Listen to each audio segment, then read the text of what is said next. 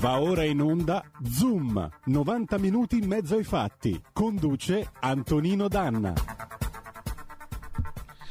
Amiche e amici miei, ma non dell'avventura, buongiorno! Siete sulle magiche, magiche, magiche onde di Radio Libertà. Questo è Zoom, 90 minuti in mezzo ai fatti. Io sono Antonino Danna e questa è la puntata di oggi, martedì 15 di febbraio dell'anno di grazia 2022. E allora cominciamo subito la nostra puntata mm, con i soliti due avvertimenti. Primo, date il sangue, il sangue in ospedale serve sempre, salverete vite umane e chi salva una vita umana umana salva il mondo intero. Secondo, andate su www.radiolibertà.net, eh, potete scrivere Radio Libertà o Radio Libertà come meglio credete, tanto ci arrivate lo stesso, radiolibertà.net, mm, cliccate su Sostienici e poi abbonati, potrete sentire la radio un po' più vostra con i semplici 8 euro mensili della eh, semplice Hall of Fame oppure se volete tutte tempestate di diamanti il livello creator da 40 euro mensili che vi catapulterà nella possibilità di eh, condurre ed essere autori di una puntata del vostro programma preferito. E allora cominciamo la nostra trasmissione. Venti di guerra soffiano al confine tra Ucraina, Russia e Bielorussia. Noi speriamo ovviamente che le cose vadano al meglio, anche perché altrimenti sarebbe un finale di inverno abbastanza ghiacciato, io temo.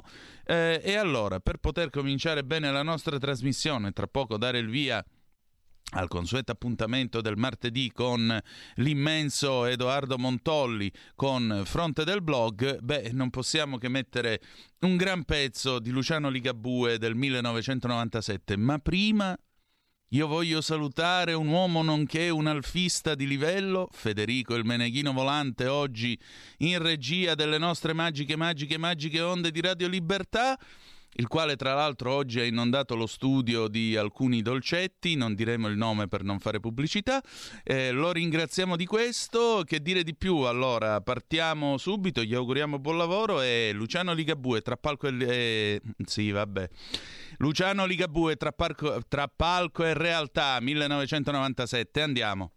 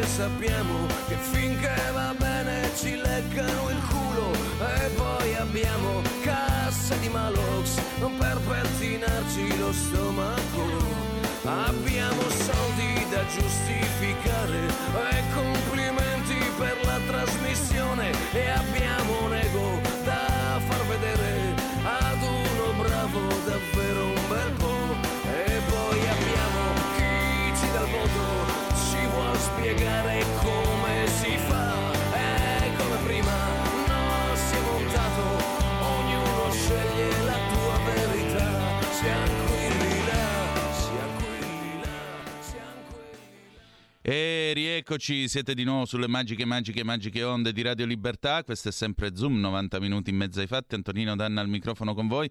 Scusate, prima mi sono impappinato perché nei cambi di marcia veloci ogni tanto con i rinvii lunghi capita che mi impunto, però tutto sommato, insomma, la velocità riesco a tenerla. Allora, bella gente, brava gente, che dire di più? È il momento di fronte del blog. Ma Federico, c'era una telefonata per noi per caso? No? Ha abortito, vabbè, pazienza, eh, ci ha ripensato. Che dice? Andiamo in posizione Sant'Almassi, così eh, eccoci qua. Oh, che così si vede anche la cravatta di oggi, perché la cravatta di maglia, non so se lo sapete, ma in Inghilterra viene portata dai gentiluomini di campagna e dai giornalisti per distinguersi dalle cravatte cosiddette regimental, che sono quelle degli uomini politici e così via poi ha furoreggiato negli anni 50 fino alla metà degli anni 60. La sua particolarità è che in quanto tale è più sbarazzina di una cravatta formale, quindi la potete portare anche con la pala inferiore più lunga di quella anteriore. Però io naturalmente non amo presentarmi sbracato, per cui la porto con la pala anteriore all'altezza giusta. Mi raccomando, deve essere appena sopra o sbattere al massimo sulla fibbia della cintura. Non fate i tamarri, non fatemi fare figure. Bene, allora, è il momento di mm, fronte del blog dell'immenso Edoardo Montolli che trovate oggi in edicola con la sua rubrica che appunto si intitola Momento e la trovate all'interno di Cronaca Vera. Vediamo di che cosa parla il buon Edoardo e perché vi siete beccati Luciano Ligabue con appunto su e giù da un palco del 1997. L'Italia inventata dal Festival di Sanremo. Ecco il palco. Archiviata anche l'edizione numero 72 del Festival di Sanremo che quest'anno ha sfondato il 70% di ascolti TV. Il festival viene visto in tutto il mondo e ci siamo chiesti come all'estero si saranno immaginati l'Italia. Quando hai il 70% di share hai due possibilità, o lasci che a trionfare siano solo le canzoni, belle o brutte che siano, oppure usi il palcoscenico per lanciare messaggi importanti. Ovviamente a Sanremo come sempre si è optato per la seconda scelta, anche se con l'Italia che sta andando letteralmente a rotoli, i temi trattati ci sono apparsi, come dire, surreali. La giovane attrice di colore Lorena Cesarini ha ad esempio usato il suo tempo per infonderci una paternale su quanto gli italiani siano razzisti, o lo siano con lei, che però era lì sul palco a presentare perché evidentemente brava nella sua professione e lo meritava. Non solo. Il festival ha vinto per la seconda volta Mahmoud, un ragazzo di padre egiziano, anzi non ha vinto, ha stravinto. Al terzo giorno di gara su YouTube, il brano suo e di Blanco aveva raggiunto i 6 milioni di visualizzazioni, il triplo di Elisa. Perché la sua canzone piaceva e perché, che, che lor signori vogliono continuamente far pensare, al 99,9% degli italiani il colore della pelle e ogni altra fesseria che ruota intorno a xenofobia e affini non interessa affatto. Il secondo tema trattato è stato il gender fluid, sicché all'estero avranno pensato che i grandi problemi degli italiani dopo due anni di pandemia siano un viscerale razzismo e una cupa visione della sessualità. Vai a spiegare che quello era un paese inventato a misura di festival. Eppure, col 70% di share, su quel palco avrebbero potuto dar voce ai veri problemi che ci attanagliano, come il milione di posti di lavoro perduti in due anni e recuperati parzialmente solo come precari, o gli stipendi indecorosi dell'unico Stato europeo dove risultano inferiori a quelli del 1990. Si sarebbe potuto fare un lungo discorso sulle morti sul lavoro, o sui giovani che muoiono facendo stage nell'alternanza scuola-lavoro, o su quelli che ancora vengono manganellati alle manifestazioni per protestare su ciò che sta accadendo. Si sarebbe potuto denunciare la chiusura di locali, ristoranti, negozi e bar costretti ad abbassare per sempre la saracinesca a causa di lockdown ricambiati da elemosine governative per via di folli restrizioni delle libertà individuali. Si sarebbe potuto almeno accennare alle pensioni da fame, ai milioni di cartelle esattoriali inviate in pieno stato d'emergenza, o avere il coraggio d'alzare la voce sul vergognoso raddoppio dei costi delle bollette che stanno mandando le famiglie sul lastrico e portando alla chiusura migliaia di aziende.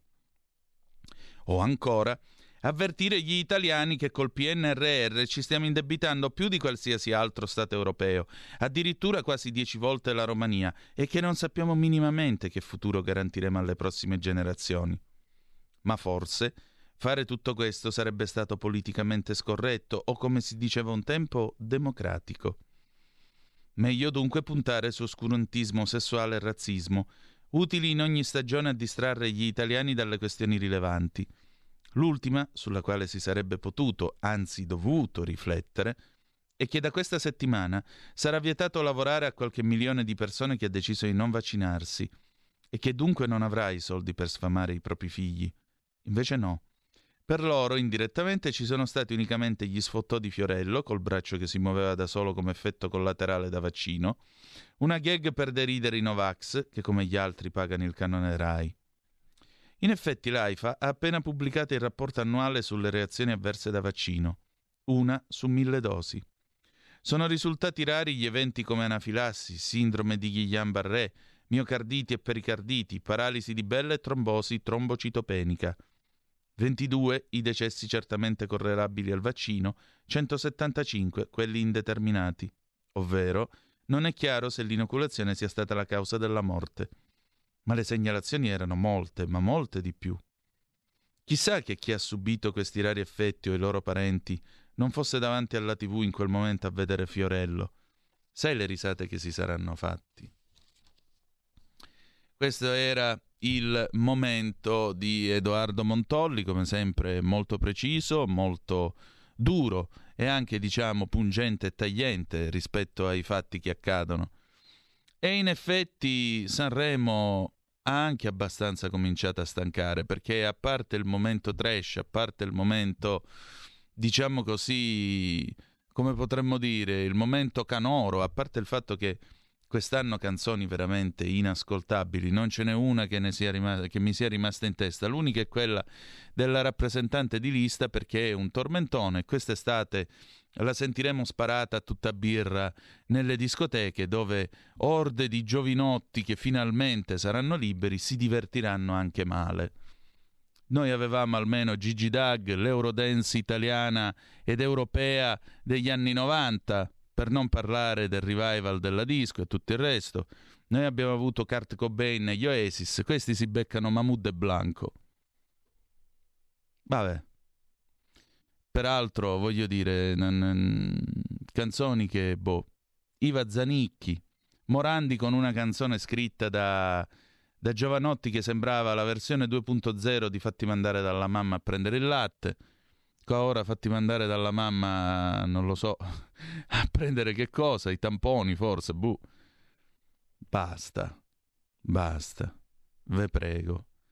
Ve prego. È vero che Sanremo però negli ultimi 40 anni ha assunto anche una valenza sociale. Cominciò nell'84 quando sul palco conduceva Pippo Baudo.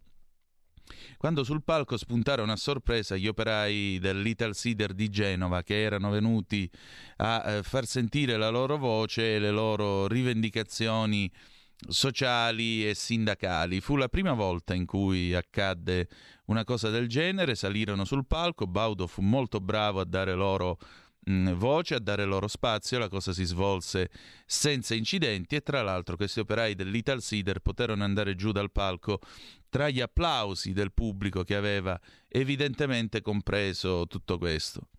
Poi nel tempo sono arrivati pippotti e pistolotti di vario genere, politici, politicanti, pistolotti. Uh, vi ricordate quando Bono, per esempio, in uno dei festival di Fabio Fazio, Signor D'Alema, Signor Berlusconi, mi pare fosse Sanremo 2000, smettetela di litigare, perché il problema era mm, la cancellazione del debito dei paesi più poveri al volgere del 2000.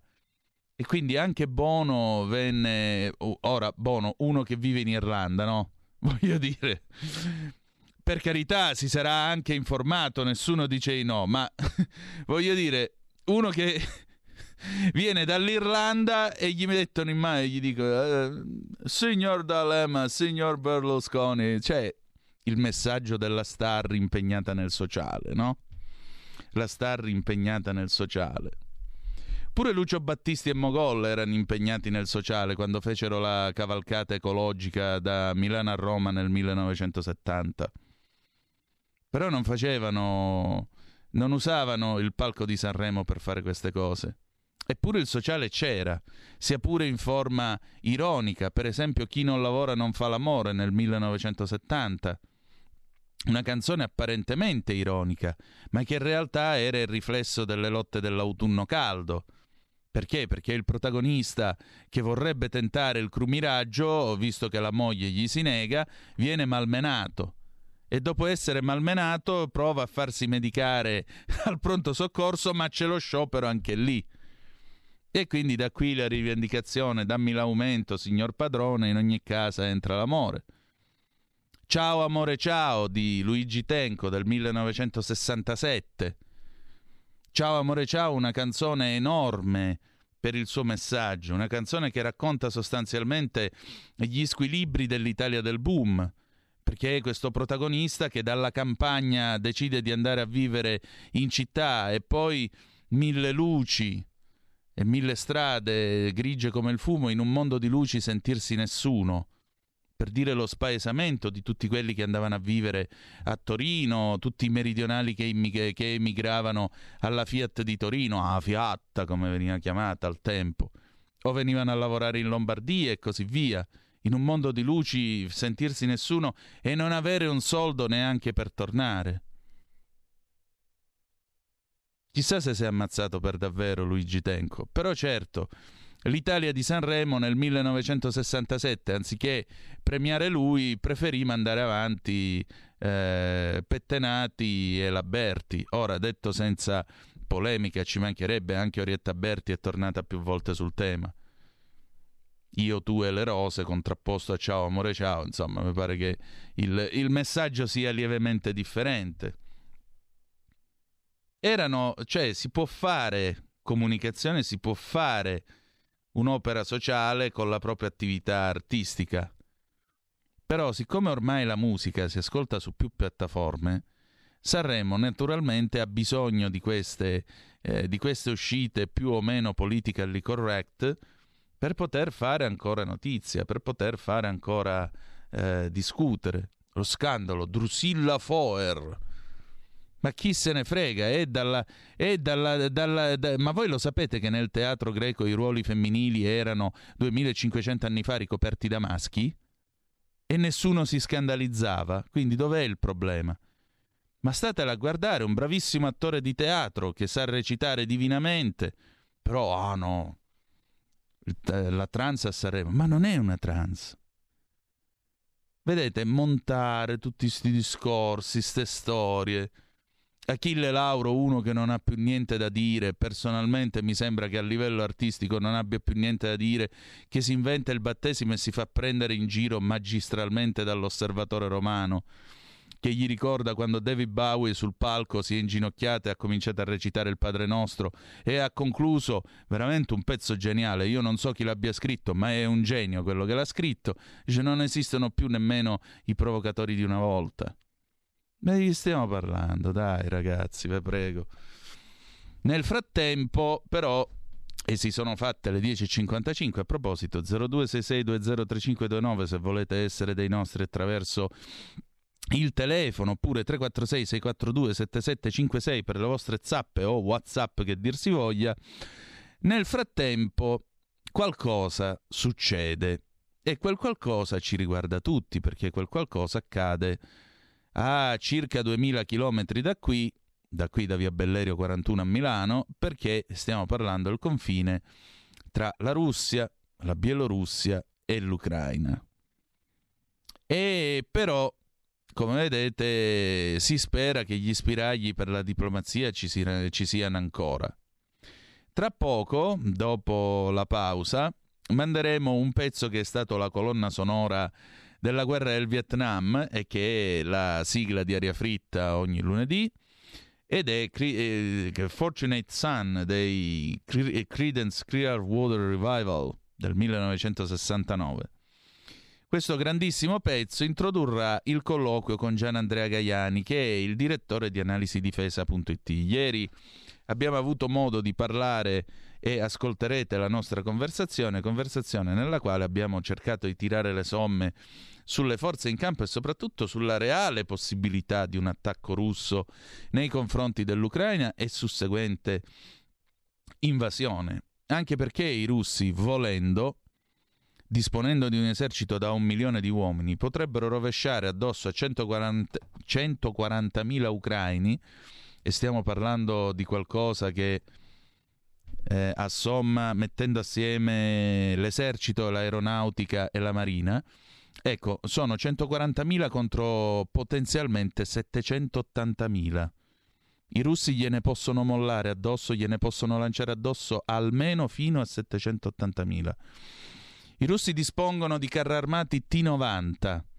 Un T-90 pesa 46 tonnellate, ha un motore da 840 cavalli e ha le sospensioni a barre di torsione, come vi ha letto stamattina eh, Giulio Cainarca nella rassegna stampa. Sono le sospensioni che aveva l'R4. Ora, capisco che la cosa vi fa molto ridere, però la barra di torsione, che è una sospensione semplice ma al tempo stesso raffinata, ha un grosso vantaggio, è molto fluida sullo sconnesso. Se voi avete avuto un R4 e vi è capitato di andare in campagna o in fuoristrada, avrete notato che quella macchina sul fuoristrada o sui fondi sconnessi va tranquilla, va liscia. Ecco, a un carro armato la sospensione a barra di torsione come l'R4 serve perché in questo modo la punteria è facilitata, perché si muove in maniera fluida e quindi è più facile puntare i bersagli. Pensate che un T90 ha un cannone da 125 mm. Sapete qual è il pezzo d'artiglieria navale più grosso che c'è al momento in servizio? Il 127 mm, che nella nostra marina ce l'hanno i Durand de la Pen, i due cacciatorpediniere Durand de la Pen. Ecco, immaginate che potenza di fuoco ha una bestia del genere. 10 metri circa di lunghezza, 4 di larghezza, chissà se trova parcheggio a Kiev, un T90 Putin ne ha circa 5.200, al listino viene 2 milioni e mezzo di dollari. E fa in strada 60 all'ora, 45 in fuoristrada. Da Kiev, anzi da, sì, da Kiev fino al confine sono 230 km. Secondo me in mezza giornata se vogliono ce la fanno. O no? Federico, te come la vedi? eh, eh, col T90 si trova parcheggio con un colpo di clacson. Beh, speriamo che questo non accada. C'è una telefonata? No? Sì? La pigliamo rapidamente perché ho 30 secondi. Pronto chi è là? Sì, ciao, velocissimo, sono ciao. Massimiliano. Mi viene, mi viene da straridere sentire che l'Europa vuole dare contro la Russia, la Nato vuole dare contro la Russia, ma, ma vabbè, lasciamo perdere. Ad ogni modo, Putin ha già vinto, perché? Perché ha già vinto? Perché avranno un accordo.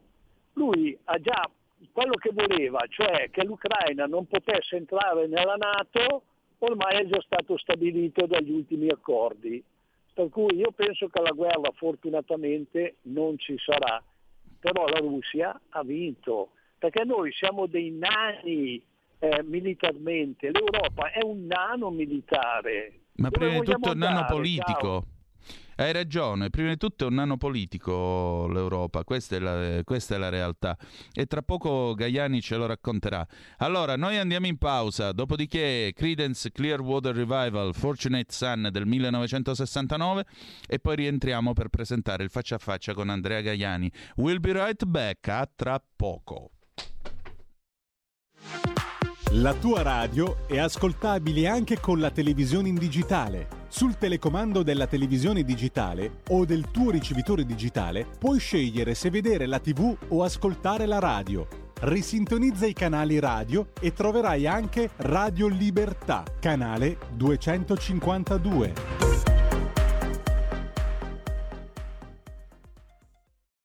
Ciao a tutti, sono Gabriella Monti, avete visto che sorpresa? Sono tornata, non ne potevo più.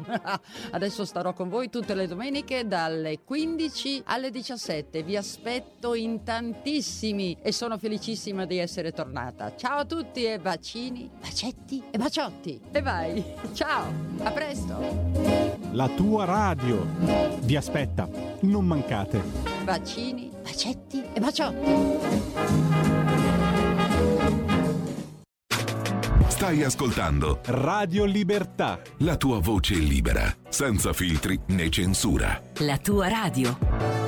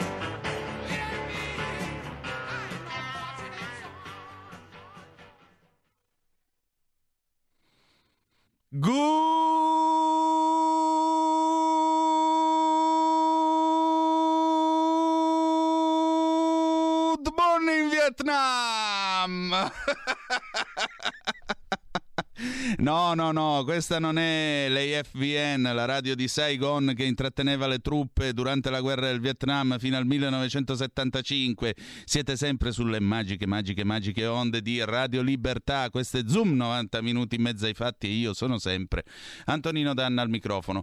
Allora, vedo che qualcosa sta bollendo in regia. Dimmi, Meneghino Volante.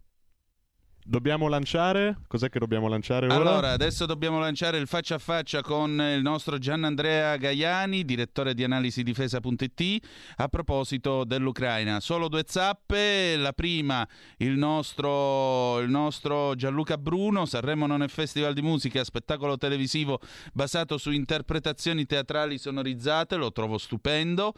Poi, tranquillo Antonino, adesso va in missione Gigino e ci pensa lui, Lorenzo 199, eh, sto tranquillo che stanotte dormo, figurati. E adesso, signore e signori, parola a Gianandrea Gaiani, direttore di analisi difesa.it e andiamo. Direttore Gaiani, intanto buongiorno e bentornato a Zoom ancora una volta. Allora, eh, che cosa grazie. sta succedendo? Grazie a lei. Che cosa sta succedendo in questo momento al confine tra Russia e Ucraina? Quali sono le forze in campo? E che cosa può accadere per portare il mondo sull'orlo di una guerra? Perché immagino che non sarà un conflitto solo locale. Ma intanto io credo che questo conflitto non, non, non ci sia il rischio che esploda se non in condizioni eh, particolari nelle quali la Russia debba, venga messa con le spalle al muro e, parliamoci chiaro, è da, è da, dicembre che di questa invasione parla solo, parlano solo gli Stati Uniti e la Gran Bretagna, eh, con qualche alleato europeo della Nato che soffia sul fuoco di questo rischio, mentre molti altri paesi, sempre europei della Nato, cercano di smorzare i toni. Eh, non è un mistero che Macron, ma anche altri paesi europei, altri leader europei, stiano cercando un dialogo con la Russia che... Mh, che è necessario perché in questa crisi sulla quale soffia, sul fuoco della crisi soffiano gli americani, eh, Beh, l'Europa è il vero grande assente, insomma, qui, c'è una crisi di sicurezza ai nostri confini orientali e, e, l'Europa di fatto sembra essere in balia da un lato della propaganda americana e dall'altro dalla volontà russa di far rispettare le proprie esigenze di sicurezza. Parliamoci chiaro, la Russia non ha nessun interesse a invadere un paese come l'Ucraina, grande ma povero, con 44 milioni di abitanti che sarebbero da mantenere, e proviamo a immaginare cosa costerebbe alla Russia, che ricordiamolo ha il prodotto interno lordo della Spagna, tenere sotto occupazione per degli anni un paese come l'Ucraina, dove è vero che 10 milioni di abitanti hanno il doppio passaporto, quindi sono ucraini ma anche russi, ma gli altri 34 no. Insomma, l'ipotesi che oggi ci sia l'invasione e l'occupazione di un paese europeo è assolutamente, dal mio punto di vista, anacronistica e impensabile. È vero che gli Stati Uniti dal 2014, dai fatti del Maidan, soffiano su questa crisi puntando a un obiettivo strategico ma anche economico, separare l'Europa dalla Russia, separare la grande potenza industriale eh, ed economica europea dalla grande potenza energetica russa. Non è un caso che questa crisi, questo allarmismo americano per un'invasione ipotetica russa dell'Ucraina sia scoppiato nel momento in cui il gasdotto Nord Stream 2, cioè quello che per intenderci porterà in Germania il gas russo bypassando l'Ucraina e anche la Polonia ma attraverso il Mar Baltico, è stato completato ed è pronto ad entrare in funzione. E gli Stati Uniti sono i primi, ma non da oggi, già ai tempi di Obama nel 2014, a dire all'Europa non comprate il gas russo, comprate il gas americano che viene liquefatto, imbarcato sulle navi portato in Europa, rigassificato e ci costa almeno 6-7 volte di più di quello russo, ammesso che possa arrivare in quantità sufficiente in Europa. Quindi su questa crisi eh, l'Europa è la vera grande assente ed è quella che rischia di rimetterci di più. Certamente. Ma allora per quale motivo al confine con l'Ucraina ci sono circa 170.000 soldati russi? Beh, sono di meno, ma poi dobbiamo fare attenzione perché eh, la presenza di queste truppe russe è, eh, non è proprio sul confine, è fra il confine e circa 300 km all'interno del territorio russo. Il fatto che la Russia schieri truppe sul suo territorio non dovrebbe essere, costituire un problema per nessuno, così come non costituisce un problema il fatto che l'Italia schieri truppe sul territorio italiano.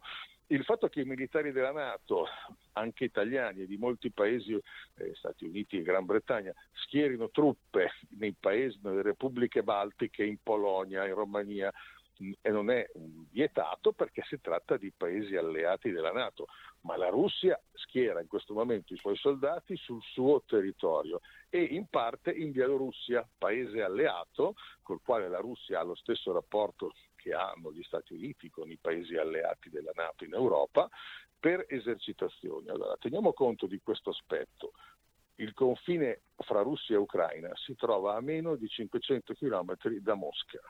Mm. In Ucraina ci sono consiglieri militari britannici, polacchi, americani che aiutano e armano l'esercito ucraino.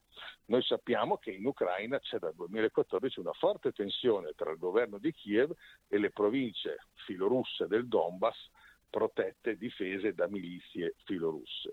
Allora è chiaro che Mosca ha tutto l'interesse e la necessità di schierare forze in un confine caldo dove ci sono già militari della Nato, in un paese, l'Ucraina, che ha chiesto l'adesione alla Nato e che col, col rischio di che Mosca, che i russi si ritrovino con soldati della Nato, forze militari della Nato a 500 km dalla loro capitale. Proviamo a pensare cosa accadrebbe se vi fossero truppe russe a 500 km da Washington. O se allora, vi fossero per Russia... esempio dei missili a Cuba a poco meno di 5 minuti di volo da Washington. Perché questa Beh, è una specie di crisi di Cuba, no?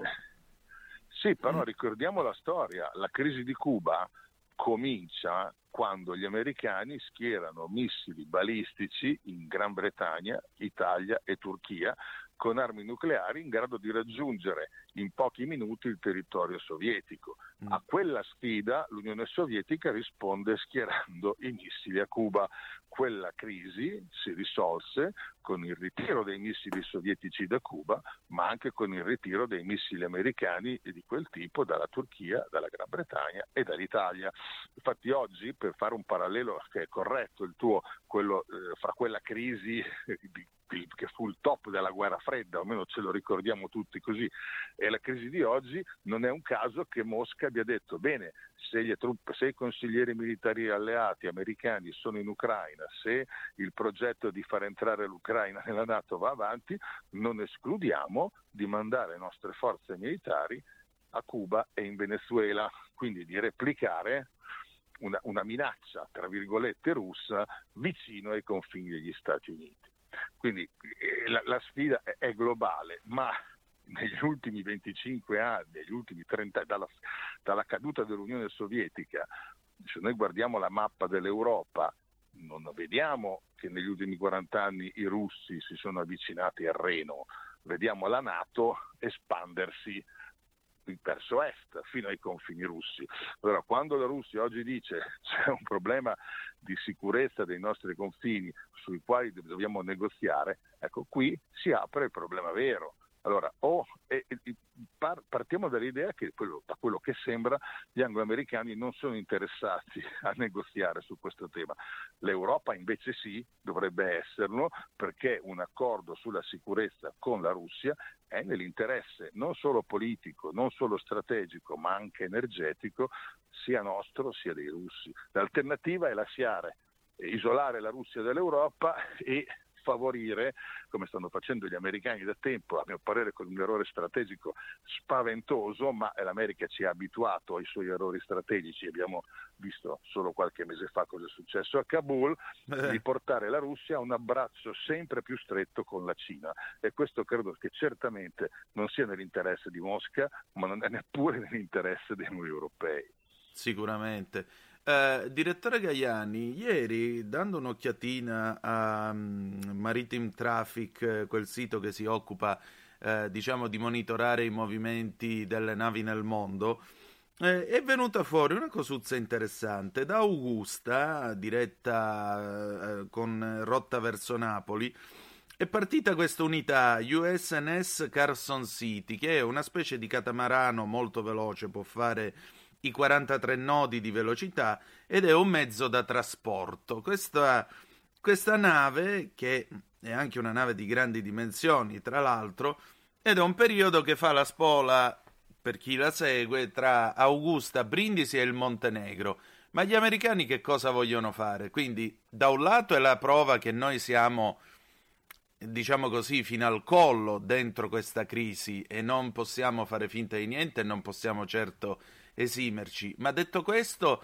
dall'Italia gli americani che cosa possono eh, utilizzare o ottenere in merito alla crisi con l'Ucraina?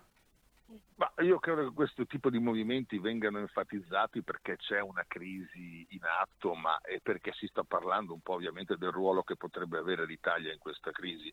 Ma eh, in realtà eh, a Brindisi ci sono le forze anfibie italiane, ad Augusta c'è una base di pattugliatori, il Montenegro è, è partner della Nato, è, è un ha buoni rapporti con gli Stati Uniti, no, non mi pare che abbia questo aspetto un ruolo strategico nella crisi in Ucraina. Quello che però invece la crisi in Ucraina ha determinato sul mare è un, un, rinnovo di eh, movimenti navali importanti, con gruppi navali russi che arrivano nel canale Sicilia, l'abbiamo visto nei giorni scorsi, con ehm, eh, le flotte russe del Mar Nero che entrano nel Mediterraneo eh, oppure che dal Baltico e dal, e dal Mare del Nord eh, entrano, fanno scambi di gruppi navali tra il Mediterraneo e appunto i mari del nord, un movimento di, di, di forze navali che serve a mostrare bandiera, serve a far vedere che la Russia è in grado ancora di muovere navi anche vicino a, alle acque dei paesi della Nato,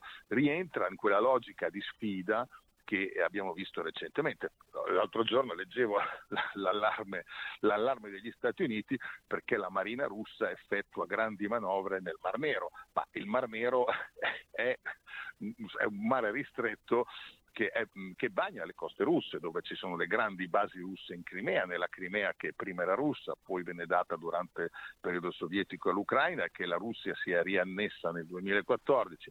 Insomma, che ci sia questo movimento navale eh, le sfide navali, come, così come i duelli aerei ai limiti degli spazi aerei russo dei paesi della Nato, rientra in quelle logiche di, di duello, di guerra fredda che, a cui non eravamo forse più abituati, ma che fino agli anni, alla fine degli anni Ottanta, erano, erano diciamo, pane quotidiano per chi si occupava di questioni militari. Senta, ieri è giunta la notizia di un eh, sommergibile americano che sarebbe stato intercettato dalla marina russa. Uh, diciamo così, provocazione oppure per usare il gergo di caccia ottobre rosso, ELINT, ovvero raccolta elettronica di informazioni, perché in ogni caso immagino che gli americani stiano raccogliendo un sacco di informazioni sui mezzi che Mosca sta schierando.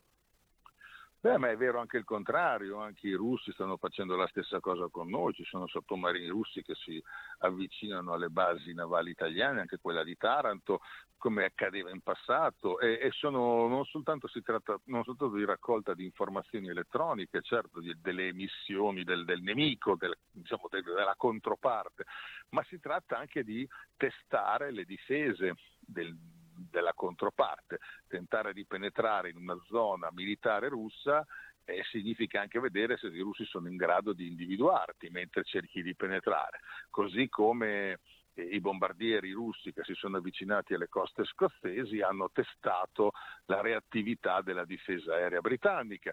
Eh, fa parte di quella serie di duelli che eh, hanno caratterizzato la guerra fredda, ma non soltanto da noi, pensiamo che queste cose accadono quasi ogni giorno fra Cina e Taiwan, eh, ovunque ci siano tensioni, anche nel Golfo Persico, fra arabi e, sunniti e iraniani, eh, tra le potenze arabe e l'Iran, se ovunque ci siano tensioni, questo tipo di eh, duello navale, aereo eh, sui confini o, eh, diventa, diventa, un modo per mostrare bandiera, per mostrare la propria forza, per testare le capacità militari del, della controparte.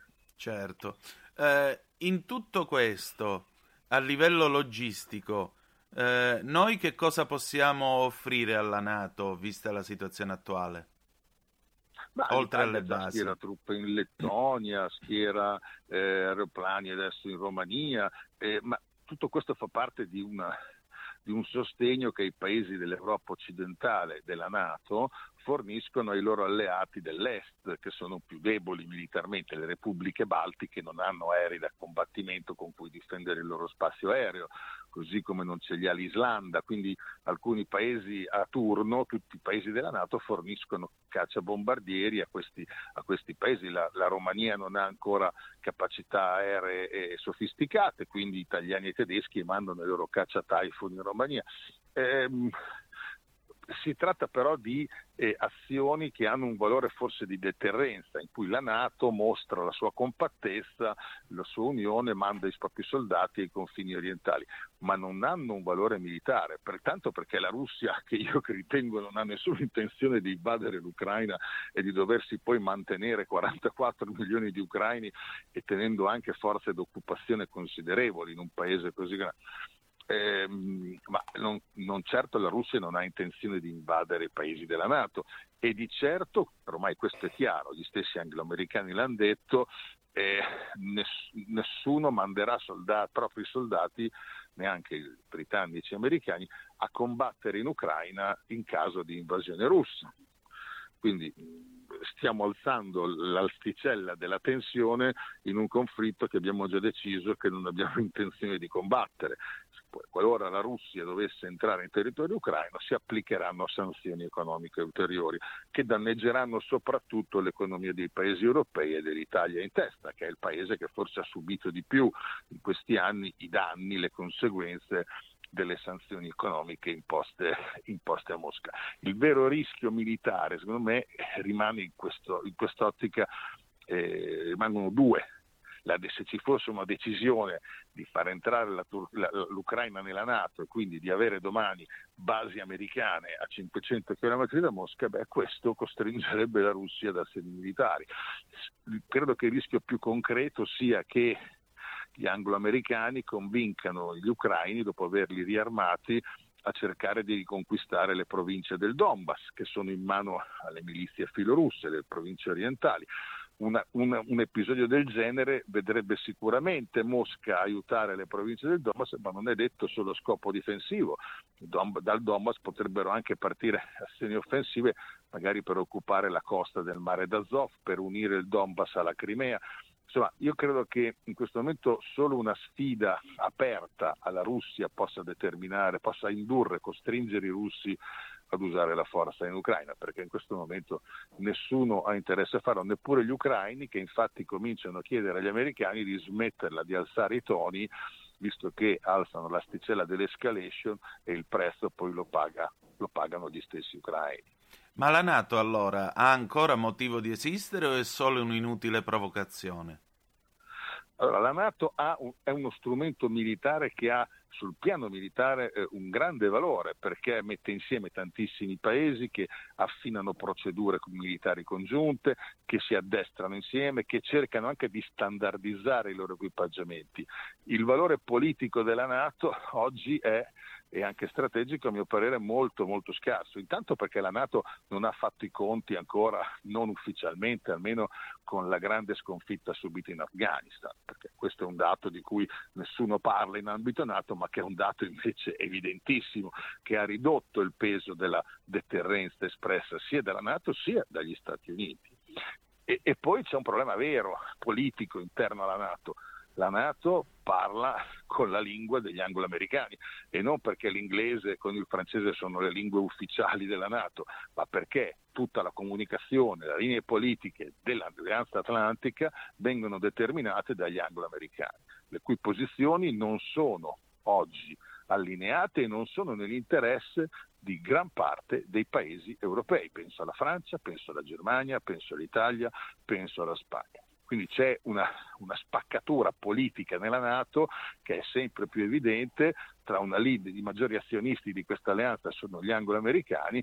Quello che dicono, quello che fanno, le politiche che perseguono, anche questa esasperata attenzione ad esempio verso questo fronte est, quindi questa minaccia russa su cui Londra e Washington soffiano, eh, sta mettendo in difficoltà la Nato perché ad esempio paesi come l'Italia o come la Spagna vedono invece una maggiore minaccia alla sicurezza del paese, del, dell'Europa non tanto dalla Russia quanto dal fronte sud, da quello che accade nel Sahel, dalla minaccia jihadista, da, dalla, dalla, dalla, destabilizzazione del Nord Africa, ecco, mentre invece ci sarebbe una maggiore attenzione verso questo tipo di minacce, mentre invece la leadership anglo-americana si concentra esclusivamente sui russi e sul fronte est e questo crea ulteriori spaccature all'interno di un'alleanza come questa.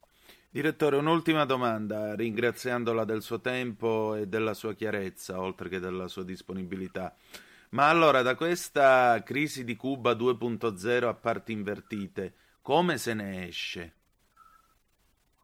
Ma io credo che il modo per uscirne sia eh, soltanto uno, cioè sia quello intanto di eh, partire da un, da un, negoziato per la de-escalation.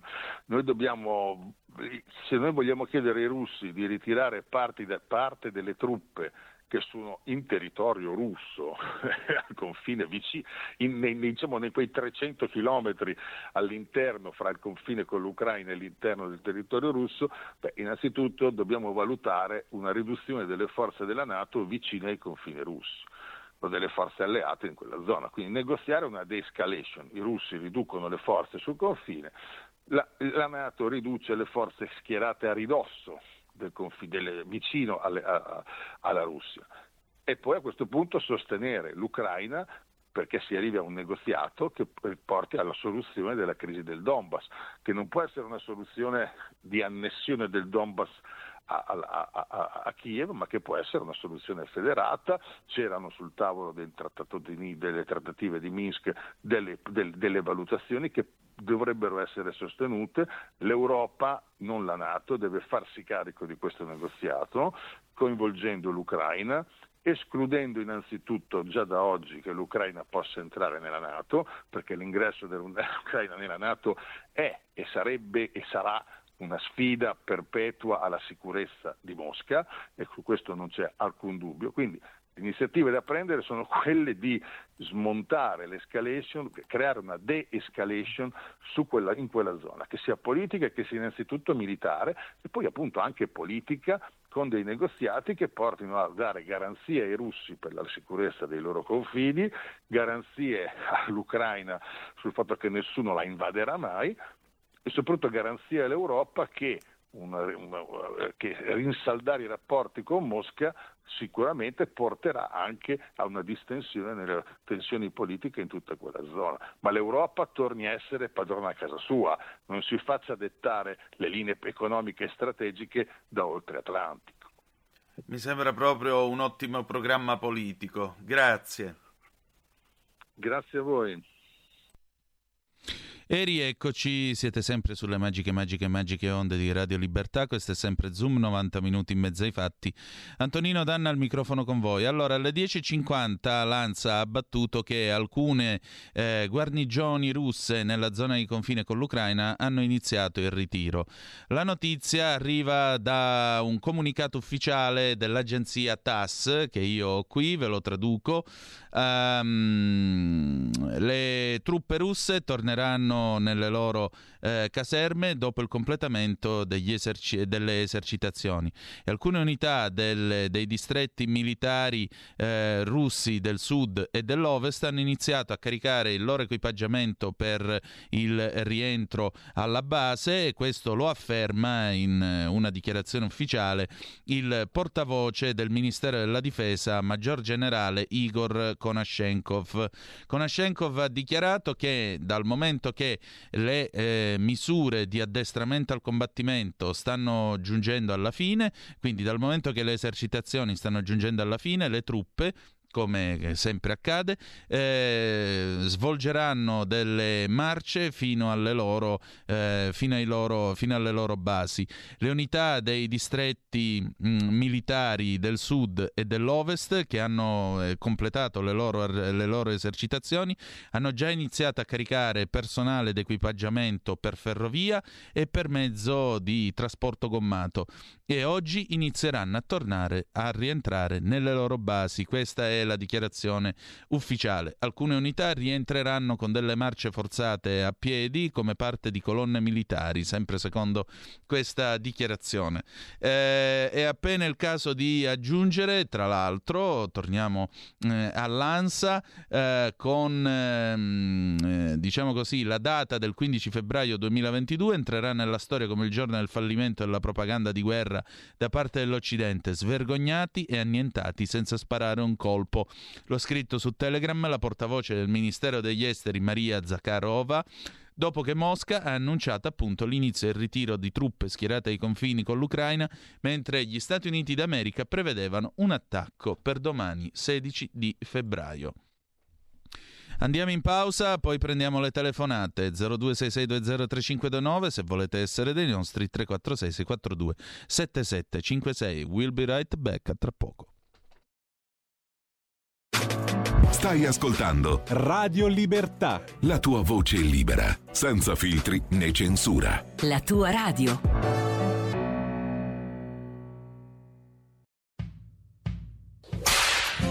Ehi gringo, entra nel saloon tutte le domeniche a partire dalle 22. Country and Folk Club. La tua radio. Stai ascoltando Radio Libertà, la tua voce libera, senza filtri né censure, la tua radio.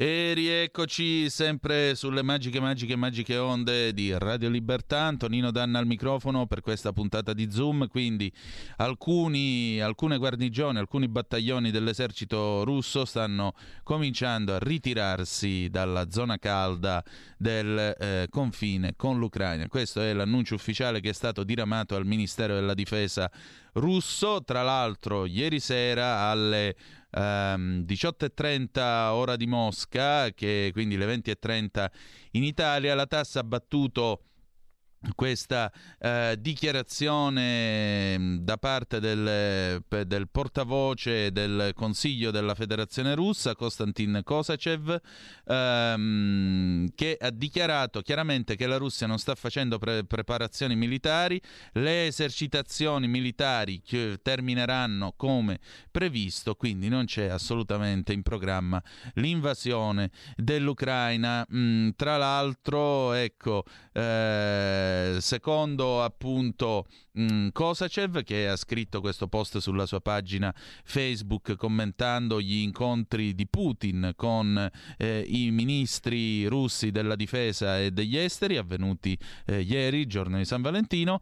Mh, secondo appunto Kosachev eh, le iniziative di mh, tutela della, di autotutela della sicurezza russa hanno già dispiegato i loro effetti, eh, scuotendo diciamo le controparti occidentali, facendo loro comprendere la situazione mh, tutta intera, non soltanto eh, i suoi singoli elementi e non soltanto i singoli elementi che possono sembrare più vantaggiosi per gli occidentali. Inoltre la reazione da parte degli Stati Uniti e della Nato alle proposte, russa, eh, alle proposte russe dà la possibilità di mh, ragionevolmente attendersi l'inizio di negoziati su una quantità di importanti dossier che potrebbero avere un eh, effetto favorevole su tutta la situazione. La Russia non ha intenzione di eh, ritirarsi da tutte le iniziative inerenti mh, la, eh, principio che la Nato non deve ulteriormente espandersi eh, a Oriente. Eh, la Russia continuerà a tenere il punto sul fatto che bisogna ridurre le armi nell'est europeo. Ma in ogni caso la crisi ucraina non dovrebbe essere un blocco o comunque un ostacolo a questo tipo di colloqui, anche se naturalmente Mosca dichiara non saranno dei colloqui interminabili. Abbiamo una telefonata, pronto chi è là? Pronto, buongiorno Valeria. parliamo. Buongiorno. Allora, finalmente ho sentito parole chiare, mi congratulo col giornalista di prima di cui non ho sentito il nome. Gianandrea Gaiani. Molto bene, dove scrive? Analisidifesa.it è il direttore e fondatore di analisidifesa.it.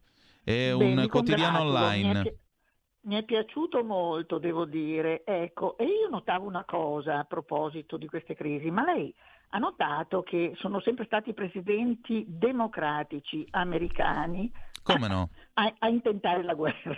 Come no? È la loro specialità. Ecco appunto. E poi volevo dire, la Russia è stata accusata di tutto ovviamente, ma io noto anche che il patto di Varsavia è arrivato dopo la Nato, proprio come difesa. Sì, è arrivato dopo Prima la... è stato fatto la Nato, diciamo, Mm. dopo è venuto il patto di Varsavia. Sì, però vorrei ricordarle che l'espressione cortina di ferro risale al 1947, quindi il discorso viene da molto più lontano e soprattutto vorrei anche ricordare che eh, i russi nel 1949, quando comandava la buonanima del piccolo padre o compagno Stalin, al quale i comunisti italiani e i socialisti italiani quando morì dichiararono e giurarono gloria e imperitura, beh, i russi si Appunto. sono dotati del- dell'atomica, quindi insomma... Non è che qua stiamo facendo, stiamo dicendo che eh. sono tutti santi da quel lato e siamo tutti maiali da no, quest'altro. No, no, Eh, assolutamente, non era questa la mia intenzione, Prego. però voglio dire che prima di tutto, vabbè, l'atomica, se non sbaglio, l'hanno lanciata gli americani su, anche, su una popolazione. Cioè, voglio dire, io credo che la propaganda, noi siamo Mm. proprio vittime della propaganda e per questo, di- da tutte le parti ovviamente, ma per questo mi, sono felice di aver sentito questo direttore, di cui purtroppo non ricordo Gaiani, Gaiani, Gianandrea Gaiani, Me lo Gaiani. scrivo. Va bene, la ringrazio molto. Grazie a lei. non eh, ricordiamoci anche, l'avete accennato, a- ai missili di Cuba, Esatto. voglio dire, no? Esatto. Come Grazie, reazione, buongiorno. buongiorno, come reazione appunto del- dell'invasione con il tentativo abortito della Baia dei Porci nel 61, tentativo che poi naturalmente spinse Fidel più nell'orbita dell'Unione Sovietica e chiaramente a Khrushchev manco persevero poter mettere i suoi SS N-20 Sandal sull'isola caraibica. Andiamo avanti, questo perché naturalmente Nixon era brutto, sporco e cattivo ed era repubblicano, però fece finire la guerra del Vietnam. Ma vabbè. Vabbè, vabbè, i santi e i buoni, come ci insegna Veltroni in Italia, si chiamano Kennedy, Johnson, tutti bravi quelli lì. Quelli di destra, i presidenti repubblicani, fanno tutti schifo e sono tutti brutti, sporchi e cattivi. Cominciando appunto da Nixon, l'uomo che aprì alla Cina. Andiamo avanti, pronto chi è là? Ciao, sono Marco da Mantova. Oh, finalmente! Buongiorno, a te aspettavo, dimmi tutto. Allora, vogliamo anche ricordare l'avvicinamento che ci fu negli anni Ottanta tra Reagan e Gorbaciov? Ah già, vogliamo parlarne. Reagan che peraltro al tempo in cui l'Unione Sovietica era retta da quelle cariati di, dopo Brezhnev, Andropov e Cernenko, Eh, eh, li esatto. aveva definiti l'impero del male. Esatto, sta- mi, hai, mi hai rubato i cognomi. Il problema arrivò dopo, quando Eh. ci fu la caduta dell'URSS e eh, l'arrivo al potere del Corvo Bianco, no? Yeltsin, Eh, che era un uomo, eh, sappiamo tutti come, e, e lì l'Occidente mise le mani su un- sul comparto, sovie- eh, sul comparto ex sovietico. Finché c'era Yeltsin la Russia andava bene. Il problema è arrivato quando è giunto al potere Putin, in quanto Yeltsin, da ubriacone qual era, almeno le foto che facevano vedere di lui che non si reggeva in piedi, ha fatto molto comodo. Putin ha riportato eh, la Russia diciamo in asse ed è diventato il, il cattivo della situazione, mica per niente, nessuno dice che sia buono, eh. Però è quel No, vorrei personaggio- ricordare che ai giornalisti dissidenti fa sparare Putin, gli ha anche Ecco. fatto, gli dà anche il tè avvelenato ai dissidenti, quindi non è che stiamo parlando di, di, No, no. di Santa Bernadette Subiru, eh, No, no, non è una mammoletta, ma ci mancherebbe altro. Però almeno ha evitato che l'Occidente, soprattutto gli anglo-americani, si portassero via le ricchezze del suo paese. Perché poi alla fine il discorso dell'esportazione della democrazia è proprio lì che vuole arrivare. Abbiamo visto cosa, cosa ha portato l'esportazione della democrazia in Iraq, in Afghanistan, che praticamente alla fine della fiera chi ci sta perdendo è proprio l'Occidente, perché ha fi- ha finito per destabilizzare, come anche il Sud America, il resto del mondo, dove gli americani, gli, gli occidentali hanno cercato di esportare la democrazia, si sono create guerre che non finiscono mai, guarda anche la Somalia. Io non sto dicendo che gli altri sono bravi eh, e noi sono cattivi oppure il contrario, semplicemente siamo in mano ad una classe politica occidentale ridicola che secondo me, e chiudo e lascio spazio agli altri, ormai non fa altro che mettersi al servizio delle grandi multinazionali e questo non accade da 10 o 20 anni, ormai accade da 40-50 anni e non fa altro che creare povertà, guerre e disperazione in giro per il mondo che poi finiscono per destabilizzare aree sempre più vaste del pianeta. Beh, è il famoso complesso militare industriale di cui parlava Dwight Eisenhower, solo che esatto. lui ne esatto. parlava nel 1961. Antonino, poi lascio spazio agli altri. Mm. Lessi un libretto che me lo diede un mio amico che è morto un paio di settimane fa, a 89 anni, Pace un ingegnere, un ingegnere che ha lavorato sui pozzi petroliferi in Iraq, in Arabia Saudita, in Iran, che si chiamava La desiderabilità della guerra con prefazione di Furio Colombo. Purtroppo eh, gliel'ho restituito perché lui ne era gelosissimo. E era illuminante questo, questo libretto scritto negli anni 70. E ti dico questo e chiudo, che eh, praticamente per il mondo occidentale, proprio per l'apparato industriale militare americano, una guerra ogni 50-70 anni è necessaria perché? Perché poi dopo aver distrutto ed esserti liberato di milioni e milioni di eh, armi, che altrimenti andrebbero obsolete, puoi andare a ricostruire guadagnando dove tu hai distrutto e facendo guadagnare praticamente quelli che, che tu finanzi con le commesse militari. Tutto qua, ti saluto, ciao Antonino. Grazie a te, altra telefonata, pronto chi è là? Pronto, ciao Antonino Mauro da Reggio. Grandissimo Bondi, dimmi tutto. Vedi, di fianco alla mia casa c'è un palazzo dove abita da un sacco di anni un ucraino no, con la moglie, aveva un figlio di cui aveva, eh, quando successero i problemi lì nel Donbass di 27 anni, che è partito da Reggio Emilia, dove lavorava, era integrato totalmente tutto, no? ed è anche rimasto là perché pare, cioè, effettivamente il suo padre, lo chiamano Romano, no? ha detto eh, mio, mio, figlio era così, io gli ho, l'ho cercato di dissuadere, cioè si era arruolato in una milizia ucraina prettamente di, di filo nazista, per mm. cui c'è rimasto sotto quello e mi ha spiegato, e poi un po' lo sapevo anch'io, che il Donbass e l'altra repubblica, diciamo, separatista, eh, al di là di essere russofoni, hanno anche un problema a livello economico interno, perché il Donbass e l'altra Repubblica sono quelle dove sono situati totalmente gli impianti industriali, eh, c'è un po' di ricerca, ci sono miniere, al contrario di tutto il resto dell'Ucraina che è prettamente agricola, eh, ad eccezione di Chernobyl che, che, che, è saltata per cui c'è, c'è, il blocco, no, infatti è un grande produttore di, di grano. Certo. Ma eh, c'è quindi quel problema lì che loro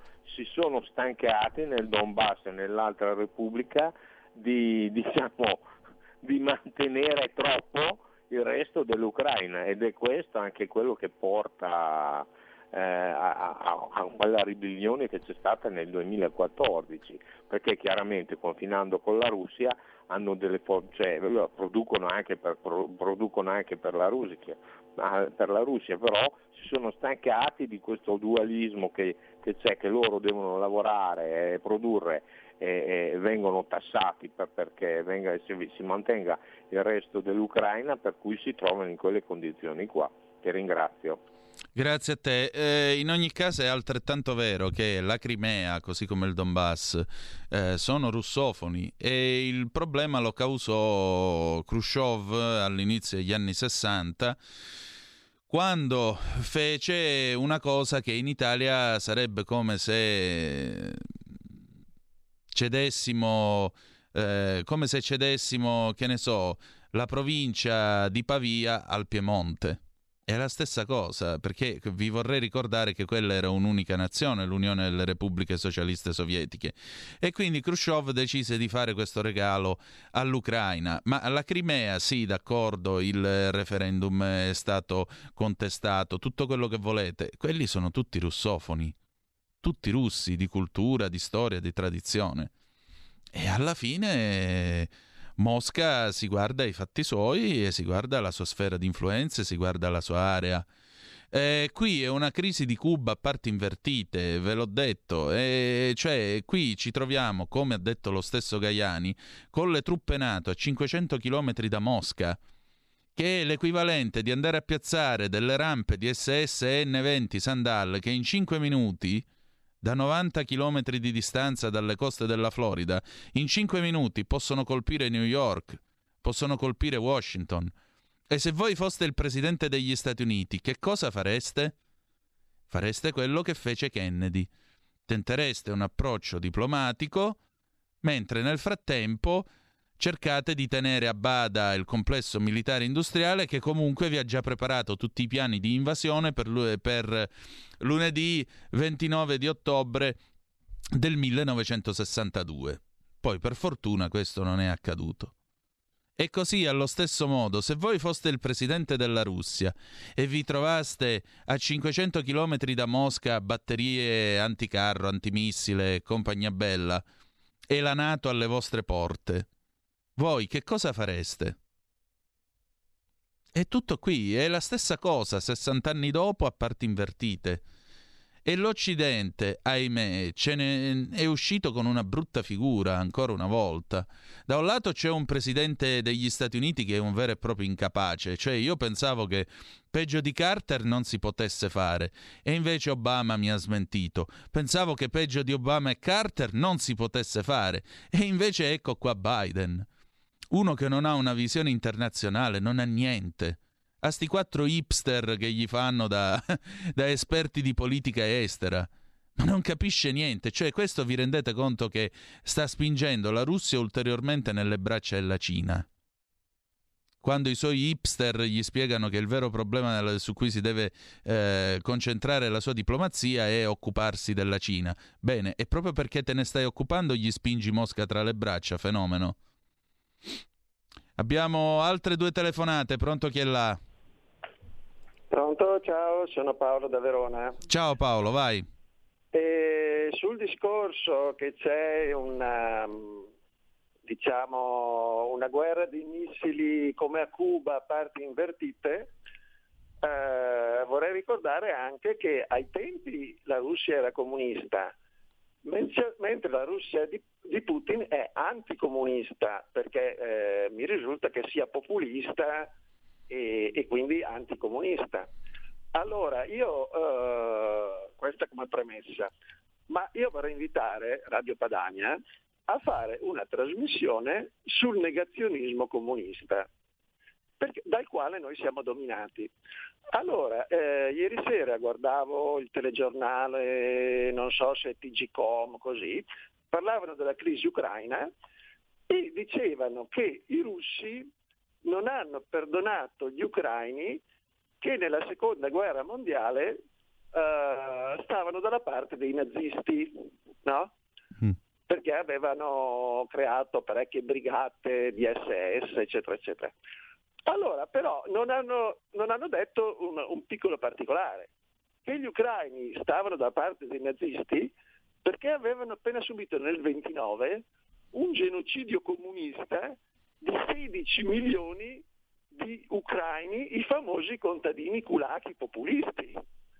E questo è un piccolo particolare che eh, gli antinazisti fanatici si, si dimenticano sempre, no? E questo rientra nel, nel, negazionismo assoluto dei genocidi comunisti, perché poi, poi appunto dicono ah i russi no, non perdonano che gli ucraini erano nazisti. Ma scusate, se voi tutti i giorni dite che Putin era appunto populista e quindi eh, nazista, e non vedo perché dovrebbe avercela con gli ucraini perché erano nazisti. Questi sono veramente dei fanatici. Ciao. Ciao, populista equivalente a nazista non credo proprio, cioè come si fa ad accostare il populismo al nazismo? Quindi Farage in Inghilterra col UKIP è un nazista anche lui? Bah, mi sembra una cosa un po' esagerata. Detto questo, due cose storte non ne fanno una giusta. Quindi non credo sia da giustificare in ogni caso la reazione di passare con gli sgherri di Hitler contro Stalin, perché alla fine vale quello che ha scritto Anna Arendt. Fasci- ehm, nazismo e comunismo sono entrambi due totalitarismi e pesano allo stesso modo sulla bilancia della storia nel suo La banalità del male. Altra telefonata, pronto chi è là? Pronto? Sì, buondì. Ah, ciao Antonino, sono Pino. Uè, grande Pino, Eh. dai, dimmi tutto. Grande. Allora, io, eh, scusa, mi sono collegato adesso alla radio, sento, ho sentito dei discorsi poco fa anche, però eh, nazismo, comunismo, secondo me deve essere, scusami, anche un po' più pragmatici. Qui si tratta semplicemente di interessi si- strategici, commerciali, economici alla fin fine tra le- diciamo, la parte occidentale, la Russia e, e- e gli Stati Uniti fondamentalmente. No? Poi chi, chi ne fa le spese però alla fin fine sono quei poveracci di ucraini, perché è chiaro, sappiamo che c'è una parte di Ucraina che è più tra virgolette orientata verso occidente che quella parte diciamo ovest e un'altra parte invece più russofona perché è sempre stata comunque perché c'è gente lì che è russa, c'è gente che parla russo e quindi sappiamo che eh, quindi sono più orientati verso la Russia.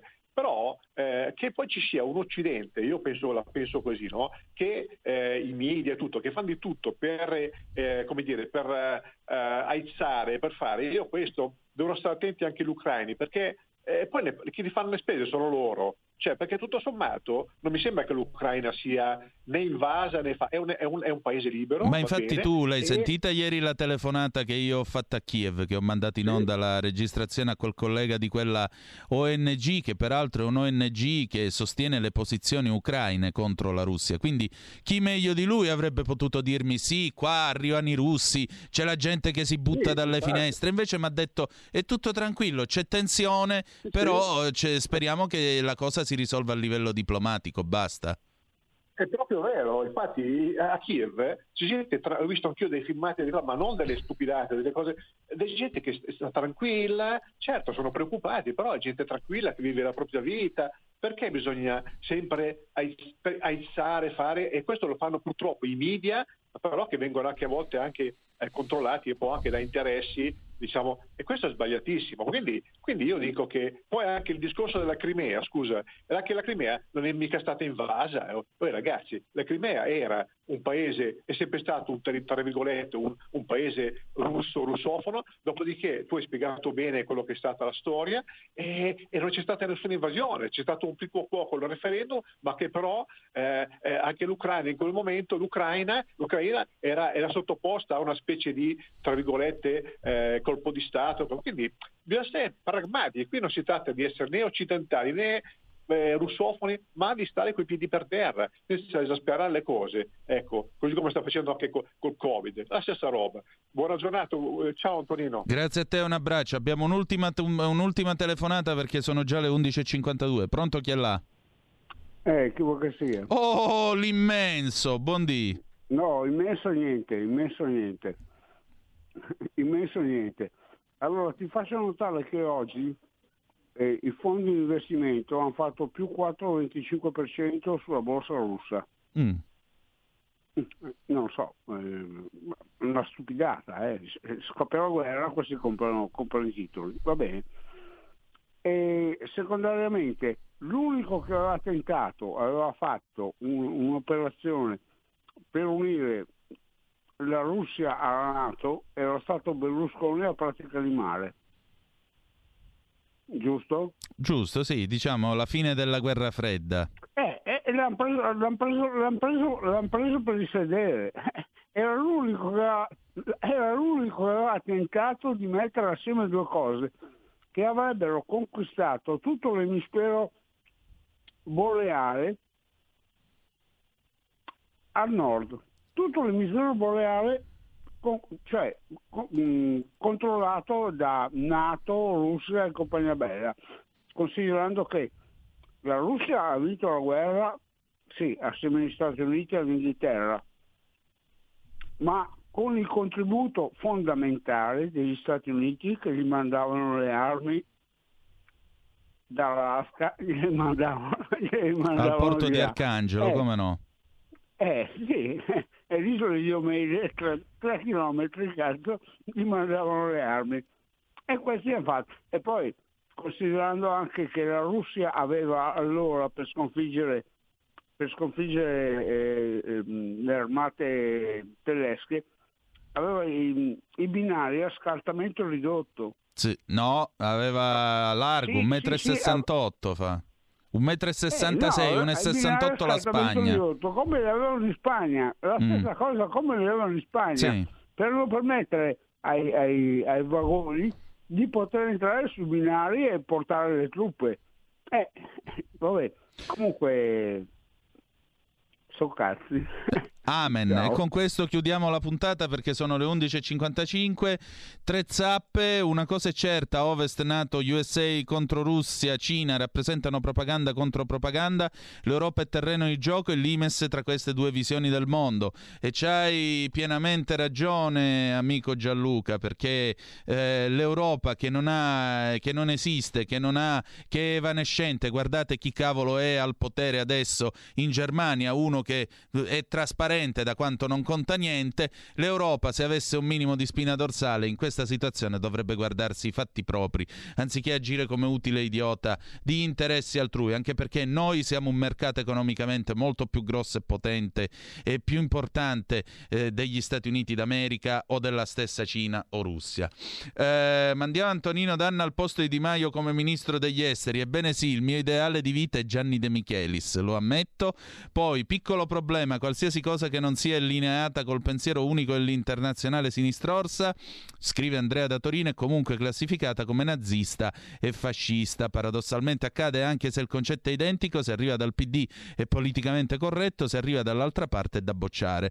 Tutti i candidati alla presidenza della Repubblica proposti a sinistra erano accettabili e rappresentativi dell'unità nazionale, capaci di garantire il rispetto alla Costituzione, gli altri erano tutti divisivi. Prima o poi lo eleggeremo il Presidente della Repubblica e vedremo chi è brutto, sporco e cattivo. Ci salutiamo qui, dopo di noi la scintillante Sara Garino, la canzone d'amore con cui ci lasciamo, Amarsi un po' del 77 di Lucio Battisti. Grazie per essere stati con noi, a domani alle 10.35 trattabile e ricordate che the best is yet to come, il meglio deve ancora venire. Vi ha parlato Antonino Danna, buongiorno. Avete ascoltato Zoom, 90 minuti in mezzo ai fatti.